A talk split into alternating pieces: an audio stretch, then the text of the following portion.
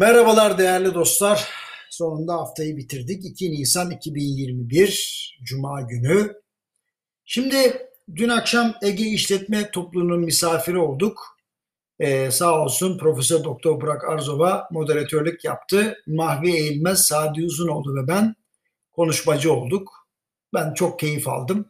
Şimdi dünya ekonomisi ve Türkiye ekonomisiyle ilgili analiz yaparken döndük dolaştık hepimiz dış borçtan bahsettik.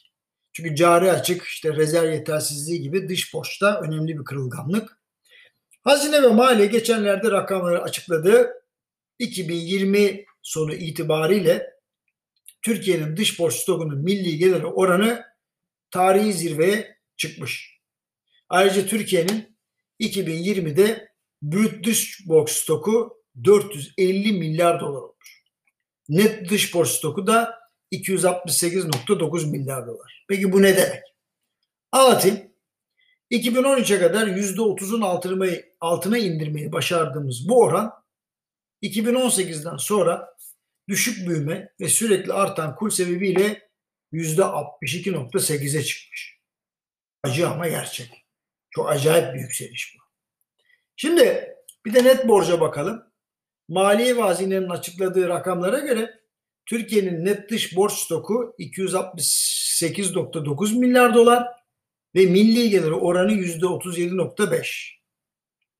Şimdi en son 2001 yılındaki krizde bu oran %35'in üzerine çıkmış. 2005 yılında ise %15'in altına düşmüş. Sonra ne olmuş? 2011'den sonra kademe kademe yükselmiş. İşte bugün gibi %37.5'e gelmiş. Bunlar çok ciddi artışlar. Yani dış borç alarm veriyor desem yanlış olmaz.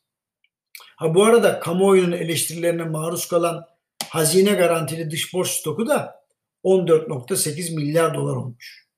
2020 yılında kamu net borç stoku 467.6 milyar lira, milli geliri oranında %19.2 kademeli olarak yükselmeye devam ediyor. Avrupa Birliği tanımlı genel yönetim borç stoku da önemli. Şimdi Maastricht kriterlerine göre hala düşük seviyedeyiz. Toplam 1.994.4 milyar lirayla milli geliri oranı %39.5. Yani %39.5 Maastricht kriteri olan %60'ın epey gerisinde ama biz tabii Almanya, Fransa değiliz. Şimdi özetlersek kamu borcu açısından henüz tehlikeli seviyelerde olmasak bile sürekli yükselişteyiz.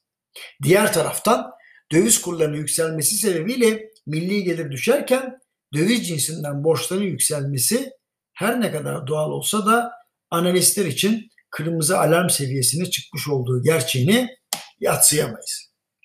Peki ne yapacağız? İşte faizi düşürmeye kalkmak yerine Türkiye'nin üzerindeki riskleri azaltıp kurları sakinleştirip enflasyonu ve nihayetinde faizleri bu şekilde düşürmekten başka çare yok. Sabah sabah pek iyi bir haber vermedim ama yapacak çok iş var. Önemli olan birinin bunu görüp yapması. Hepinize iyi hafta sonları diliyorum.